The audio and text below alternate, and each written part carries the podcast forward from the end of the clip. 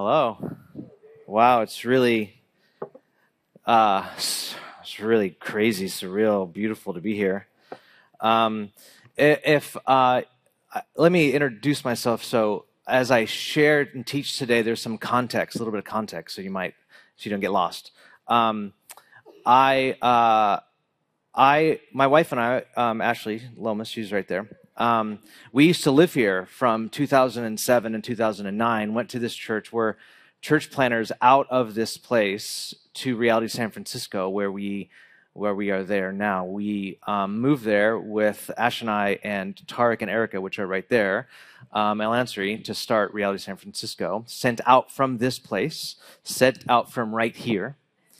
Um, to, to San Francisco, where God is doing, continues to do in, like crazy, insane stuff through our church that we all like. We all, when we all left, we kind of shrugged. We're like, we'll see if it works. We don't know if it's going to work. Um, but we started coming here in two, 2003 um, when the who was there then when the when the church the stage was over there and there was like um, corrugated metal just leaning up against the, the the side of the walls that you can cut yourself on that can fall on children and stuff like that. Um, yeah, we started coming here then. We used to live in Bakersfield, and we would we would vacation in Carpinteria and um, just and show up to worship. Um, and we were sitting. I Britt made us sit right here. Ash and I were sitting right here um, in 2007 when we came here on a Sunday, and uh, I, God God had put on our hearts to plant a church, and we didn't know how or when. And um, he just, I just heard God say, "Talk to Britt," and then I chickened out and I didn't want to talk to him. And then uh, we were staying here in Carp, and I was like, we're not going to church. And then I uh, saw that it was um, college camp, and I knew Britt never missed college camp. So I'm like, Britt won't even be here. So let's go to church. So we go to church, and we were sat right here. And back in the day, there used to be these hydrangeas that were like this tall. You guys remember those? Like the hugest, you couldn't even see anyone on the stage. But you can see Britt's faux hawk back here, same place, playing guitar, just like this, just like his little faux hawk. Remember this? And Ash is like, Britt's here. I'm like, oh, crap. And the rest is history. Because he walked up to us and like, what are you doing here? And I'm like, I, I don't know. And Britt's like, do you want to plant a church? And it, the, the, seriously, the rest, it happened like that. It was just really strange. And, it, and the rest is, the rest is history. So we moved here and we're here. So just so I'm gonna I'm gonna talk a lot about this place and what this place means to me, and what it means to you, and what God might be doing in the midst of this move um, as you move out of this building. And as I talk about this stuff, I wanted you to know some context that I I have I have I come deeply shaped by this place, and by you. Um, when I was here, I had a lot more hair. So if you're like, what? I don't know. Remember you? A lot more hair. A lot more. If you have a Bible, turn to Ephesians chapter 2. Ephesians 2. Um, we're going to be, I'm going to read verses uh, 19 through 22. And what I've always appreciated about this church that this is a Bible church. So I'm sure that you know the, the context of Ephesians 2 of, of Paul reminding the Gentile church, who were the non Jewish church in Ephesus, that they were brought in to the life of God through Jesus, that they were dead in their sins and their trespasses, but God, in his great mercy brings us in.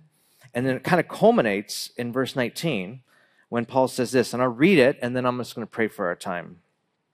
Verse 19, Paul says, Consequently, you are no longer foreigners and strangers, but fellow citizens with God's people and also members of his household, built on the foundation of the apostles and prophets with Christ Jesus himself as the chief cornerstone. In him, the whole building is joined together and rises to become a holy temple in the Lord. And in him, you too are being built together to become a dwelling in which God lives by his Spirit. This is God's word. Let me pray. Lord, would you um, anoint me as I communicate the scriptures in your word, and would you give us hearts to receive? Um, what we are not, Lord, right now, would you make us? What we have not, would you give us, Lord? We need you. We pray in Jesus' name. Amen. Well, it is like a real, real honor to be here. I'm really thankful for Pastor Adam for the invitation. He called me and, and asked me to come and, and speak, and I was like thrilled. I usually don't say yes to speaking in July. I usually take July off, but I really, really wanted to be here.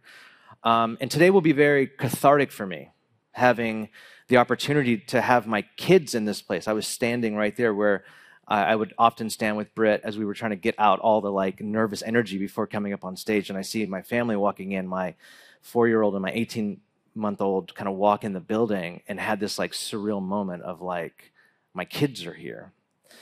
And when he called, it was something that Tarek and I were talking about bringing our kids here because we met. I met Tarek here. I met Tarek right there in a prayer team uh, when I went up for prayer one Sunday. And, um, and I want our kids to be in this place I want our kids to know this is where God called us into San Francisco. So, having the opportunity to have my kids here, the place where Ash and I were called to San Francisco, where our, our, like our whole journey started. So today, in a sense, feels like coming home. And I use that word carefully and unambiguously. This place feels like home to me. And I know it feels like home to you. And yet, you're having to say goodbye to your home saying goodbye to the physical place many of you came to faith in, had breakthrough in your life with God here in this building, maybe on these very carpets, the place where freedom from your past happened, or times with God that have marked you and your identity. All here. Or, like Ash and I, maybe you were called into ministry in, from this very place to like an adventure of a lifetime. But there also might be this feeling of being torn I mean, are you allowed to be sad about leaving a church building when we know theologically the place of God's presence in the world is no longer a building? It's no longer a temple in the strict sense. Meaning the church is not a physical building as much as it's the people of God who make up the temple of God now, according to our text. I mean, we're sad, but should we be? Are we allowed to be sad? Theologically, are we allowed to be sad? See, the primary activity of God in the world today, what Jesus, what Jesus calls his church, the primary activity of God today is not a building. But here's the thing it used to be. The primary activity of God in the world used to be a building. It used to be a, a place. It used to be the temple. And because it used to be, and because it will be in the future, you know that, that the, the center of God's present future activity will be a place, right? The New Jerusalem? It will be a physical place. It used to be a place, the temple, and it will be a place, the New Jerusalem. But today we live in this strange overlap where it's not a place or a building that at all. And yet, the only reason why the church can be a spiritual temple today, the only reason why this has any meaning at all is because of what it was and what it used to be. Does that make sense? We only derive meaning that this is a temple because it, because God's activity used to be a place and it will be a place. The only reason we can say the church is not a building in a strict sense is because it used to be one and it will be one again. And yet, what I want to talk to you about today is how place still means something and why. And why leaving a place, a home, hurts so bad. And it does. And it's, and it's good to acknowledge and mourn. And it's very healthy to acknowledge and mourn that it's sad. But I also want to talk about what this passage does to the pain we feel by teaching us that we are the people of God, and thus we're the real temple of God. And I want to talk about the invitation in, in, in all that. That's kind of what I want to do today. So, first, I want to talk about place. According to our passage, when you zoom way out, look, everyone kind of look at look down at your Bibles. When you zoom way out on chapter two, the Apostle Paul is talking about how Gentiles, that is, non-Jews, are brought into the promises of God and thus have access to salvation in Christ, the kingdom of God, and all the riches found therein. This is all chapter 2 stuff. So if you're looking and glancing at chapter 2, which I'm sure you've studied before, this is all chapter 2 stuff. But Paul is also talking about how, as Gentiles, that is, non Jews, are brought into both the life and the story of Israel. You are now part of the household of God. Now, you, you have to, this is, you can't miss this part. This is actually a very, very important part that you can't miss. Look at verse 19. Consequently, you are no longer foreigners and strangers. You're not, you're not outside, but you are fellow citizens with God's people, also members of his household. We who are non Jews are brought into the household of Israel.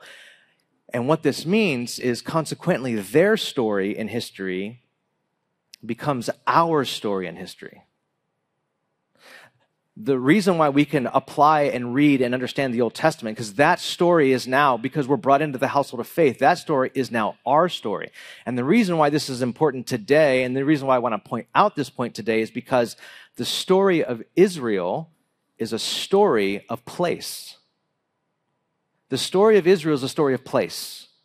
The people of God are a people whose identity had been and has been shaped by place.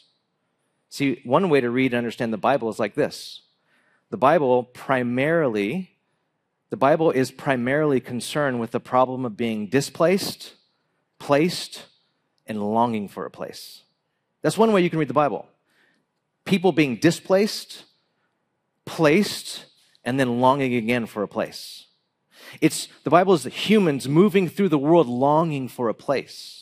It's like our humanness is always looking for historical placement on this earth. Or, in other words, we long to belong.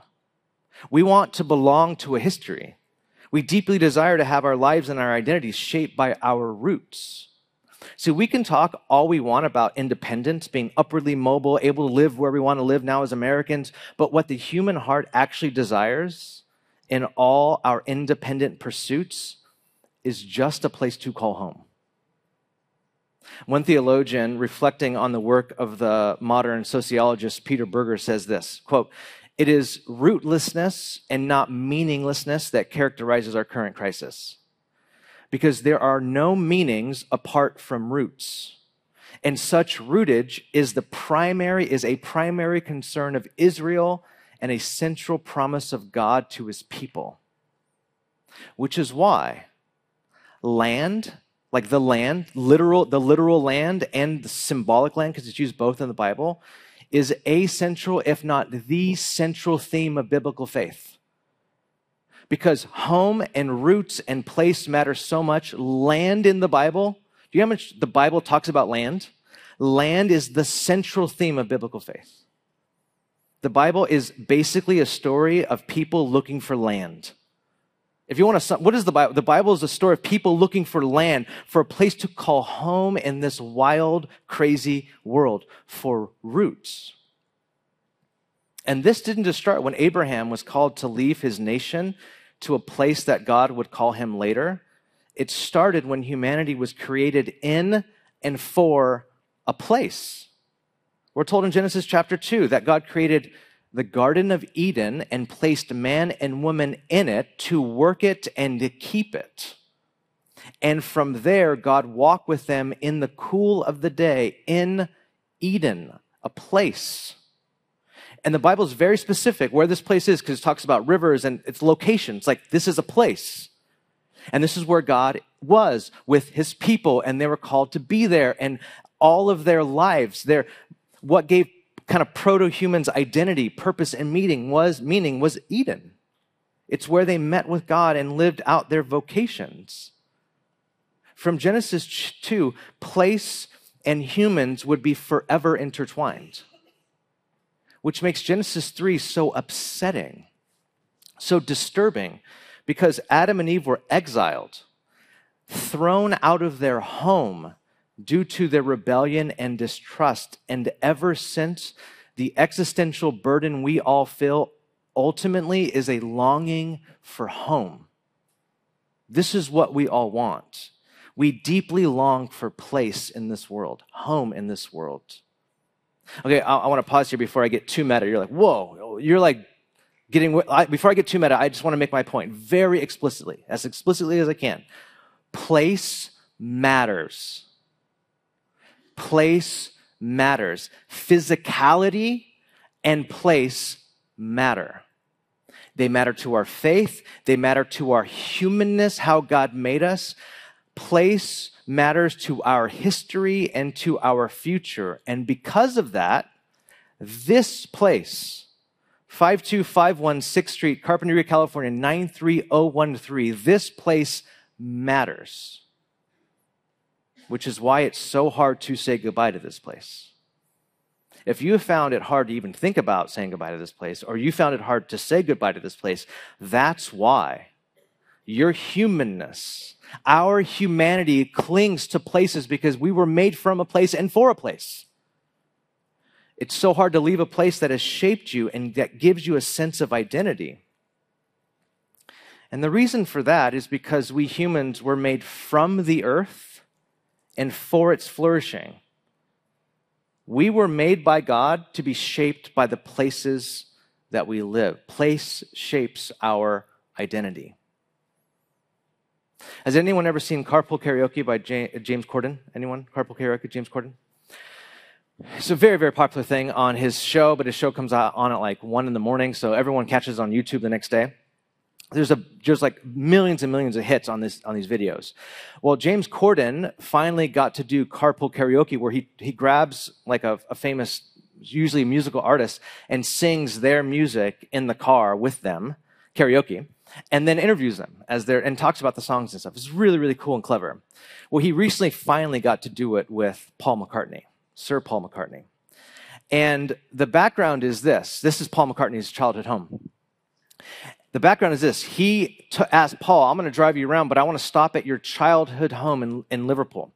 And Paul was like, I don't want to go there. There's too many memories. It's too painful to go back there. And so James like, oh, oh, oh let, us just, tr- just, tr- well, I'll pull up to it. We can look outside. If you want to go in, you, you nod and let me know if you want to go in. So if you watch the video, they pull up and like, do you want to go in? And Paul's like, let's go in and they go inside and and what what's going on here is they go there's a sense that the, the walls that and were in this like small little flat is what shaped Paul and even John Lennon as they were writing music. Like, oh, we wrote this song in this room. We wrote "She Loves You," yeah, right here on this piano. And then we walked into this room right here where my dad was, and we would sing like, "Dad, this is the song. She loves you, yeah, yeah, yeah." And the only feedback my dad had was, "Can it be she loves you? Yes, yes, yes." So proper, you know? So yeah, yeah, yeah, don't talk like that. Yes, yes, yes. That was like the only bit of feedback dad had.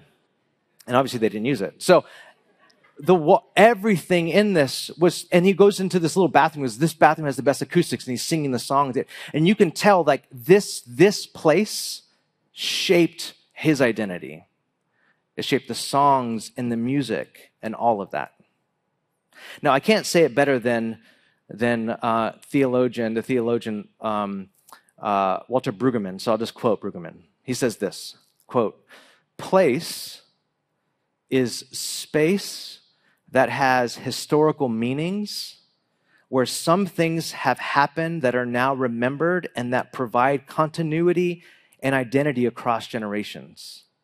Place is space in which important words have been spoken that have established identity defined vocation, and envisioned destiny. Place is space in which vows have been exchanged, promises have been made, and demands have been issued. Place is indeed a protest against the unpromising pursuit of space. It is a declaration that our humanness cannot be found in escape, detachment, absence of commitment, and undefined freedom. Brueggemann is talking both about Israel and us. See, this place will always have historical meaning for the whole reality family. Us in San Francisco, London, Honolulu, Stockton, LA, Boston, I mean, all of them. Did I miss one? I did, I probably. Oh, Carpinteria Ventura. I consider that still part of this, but whatever. It's fine. I know it's not. It was when I was here, back in the day. Um, this place will always have historical meaning for the whole reality family. This place where things have happened that are now remembered, that provide continuity and identity across the different generations of reality churches. The prayer meetings that ha- that took place every early every Tuesday morning in that corner over there before that little wall was built. We just huddle up right there and pray every Tuesday morning for the churches, this church, the reality church plants worship nights, callings, stirrings, repentance, songs, missionaries called out of this place, sent all over the world, church planners spoken to, people healed, all right here. A place where vows have been exchanged. I remember one Sunday morning um, sitting right, right there, like the fifth row, right, right over there. And um, that, that was the morning that the, that, uh, the church, uh, they did Israel trip. And what they would do is Britt would teach on like uh, the Sea of Galilee or something. They would like overnight FedEx a DVD to the church, and then we'd watch it. Like they were there yesterday, and here's a DVD. This is before, obviously, before the internet.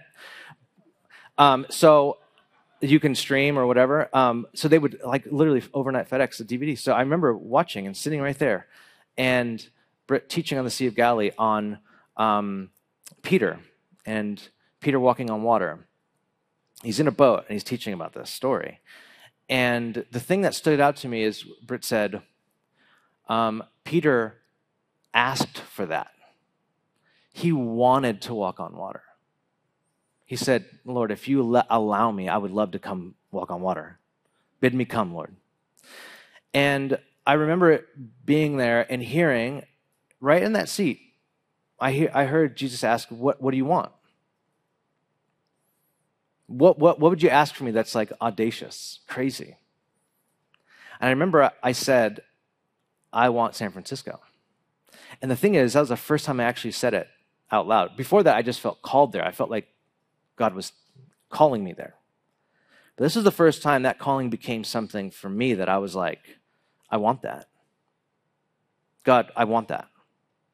And at that moment, in that chair right over there, is where I spoke like a vow, there was an exchange of vows, a commitment I said to God, a promise that I made that I'll go. Even though the risk and the cost is high, I'll go.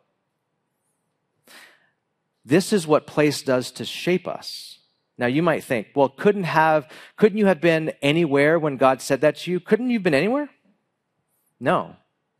Because humans don't live just anywhere. They live in time and space and locations mark their lives. This is why there are so many names of places and towns and mountains and rivers and seas in the Bible. Why are there always so much location in the Bible? Because it happened here and not there. It happened right here and not over there. This place matters. We are humans that God created from the earth and place matters. And thousands of things have happened right here in this building and not across the street. Right here.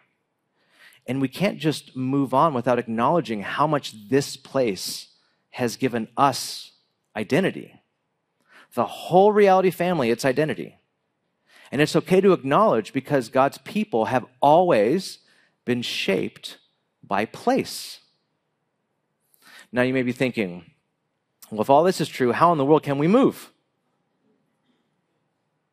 How can you ever move from our, your childhood home or our places or your roots? How do you ever leave anything? The place that has shaped you or given you identity, how do you ever leave? Well, yes, place matters. But the church for 2,000 years has been a movement on the move. The church has met in catacombs, in bars, in cathedrals, in nightclubs, in homes, in converted lemon packaging warehouses. That's what this was. And it will continue to do so over and over and over again. Old church buildings will be torn down. Maybe one day this building will be torn down. New ones will be built. Maybe one day you will build a building in, in Carpinteria. But the building project that is the church will go on. How? Well, look at verse 20. Because the church is, look at verse 20, built on the foundation of the apostles and the prophets with Christ Jesus himself as the chief cornerstone. Now, a cornerstone in ancient buildings were not ceremonial, like a, a plaque with your name on it or something. Cornerstones in ancient buildings were the primary load bearing stones that determined the lines of the building. Cornerstones found in and around ancient Israel weigh as much as 570 tons. You're like, okay, so what? Well, due to the architectural importance of a cornerstone in, ancient, in the ancient world, This image of a cornerstone became what the prophets said the Messiah would be for Israel. And this is important because Israel would be in and out of land. They would be in the land and then out of the land. They'd be in the land and then occupied from someone else, or in out of the land and having to make they they, ha, they would have buildings that would be destroyed. They would have the temple that would be destroyed. And so the prophet said, "Well, there is this is really important. There is a cornerstone." See, if place is important and place and that place was destroyed, what hope would there be? This is what Israel's problem was. What hope is there if the place that God has given us is destroyed? What security would there be if the thing they built was gone? Isaiah 28. So, this is what the sovereign Lord says See, I lay a stone in Zion, a tested stone, a precious cornerstone for a sure foundation, and the one who relies on it will never be stricken with panic. What Isaiah is saying is that you can cling to this part of the building when all seems lost because the cornerstone isn't going anywhere. The whole building can be leveled, but the cornerstone will remain. And not just that, because the cornerstone is there, and because the cornerstone will be there, and because the chief cornerstone is the load bearing stone, and because the cornerstone is the stone that determined the lines of the building, what this means is that you can always rebuild. You can always rebuild around the chief cornerstone. You know where the lines are because he is the line. He's the plumb line. You can build on him because he is the centerpiece or he's the corner piece that you can build the, the, a whole new foundation on if you needed to build a whole new foundation. Because Jesus makes the whole building project of the church possible, including the rest of the foundation. You can build, rebuild upon Jesus. And this is how the church can keep building and rebuilding. This is how the church can move into smaller spaces, can move to Zoom. Remember when we were doing Zoom for a while? Well, how, how in the world could you do that?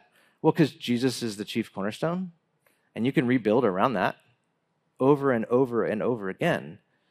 You could move to bigger spaces, smaller spaces, no spaces, because Jesus is the chief cornerstone.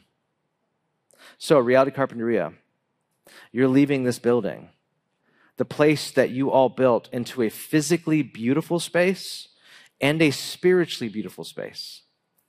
But you will leave with the cornerstone. You will leave with the cornerstone of this building so that you can rebuild around him again. This is how the church keeps enduring. Which brings me to what I believe is the most important part of all of this. And the whole thing this chapter is built around. This is Paul's therefore. And whenever there's a therefore, that's the thing he's building around. Therefore, remember. Look at, look at chapter 2 again. Look at verses 11 and 12 go up in your Bible to verses 11 and 12. This is the therefore. Paul is building his entire his entire premise around this. Remember, therefore, remember that formerly you were Gentiles by birth and called the uncircumcised by those who were called the circumcision. Remember, verse 12, that at that time you were separate from Christ, excluded from citizenship in Israel, and foreigners to the covenants of promise, without hope and without God in the world. But now in Christ, he's telling you to remember. Remember who you were. Remember what God has done to bring you in. Remember which is very Jewish of Paul to do, by the way, because we're told the sin of Israel over and over again in the Old Testament was that they forgot. They forgot what God did, they forgot what God required, they forgot his works, they forgot his power, they forgot his presence. And over and over again, the prophets would say, Remember, remember, remember. Do everything you can to remember what God has done. And why? Why remember? Because remembering is the way we name and process the past and the way we structure our minds to know how to live in the future. You know how this works if you've ever seen the classic Adam Sandler movie 50 First Dates with Drew Barrymore? You ever seen that movie? Drew Barrymore's character can't remember anything in her adult life due to an accident. Because she can't remember, she's stuck. She can't move forward. She relives one day over and over and over again. She can't move beyond that because she can't remember, and because she can't remember, she can't learn. Maybe there's, there's, there's a warning in this text for you as well. Here's the warning if you don't remember what God did in this building, you'll never learn.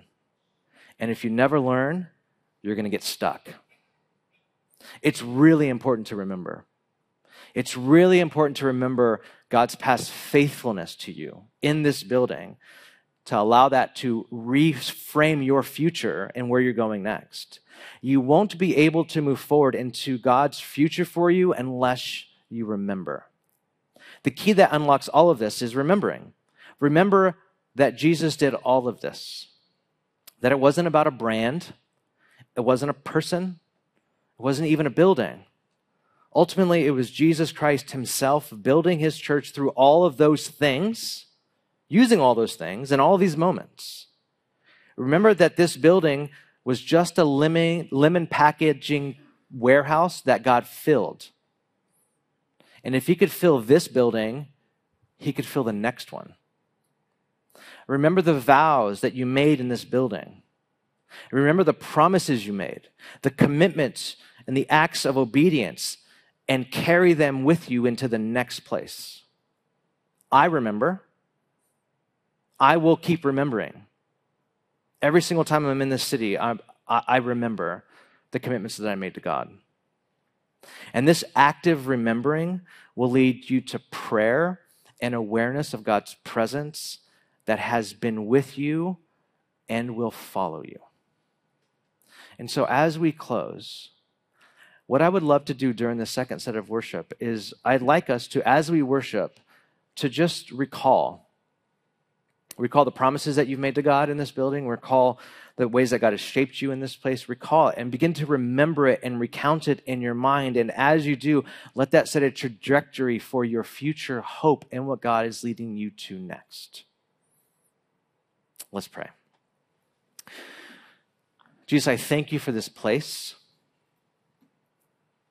this like physical space.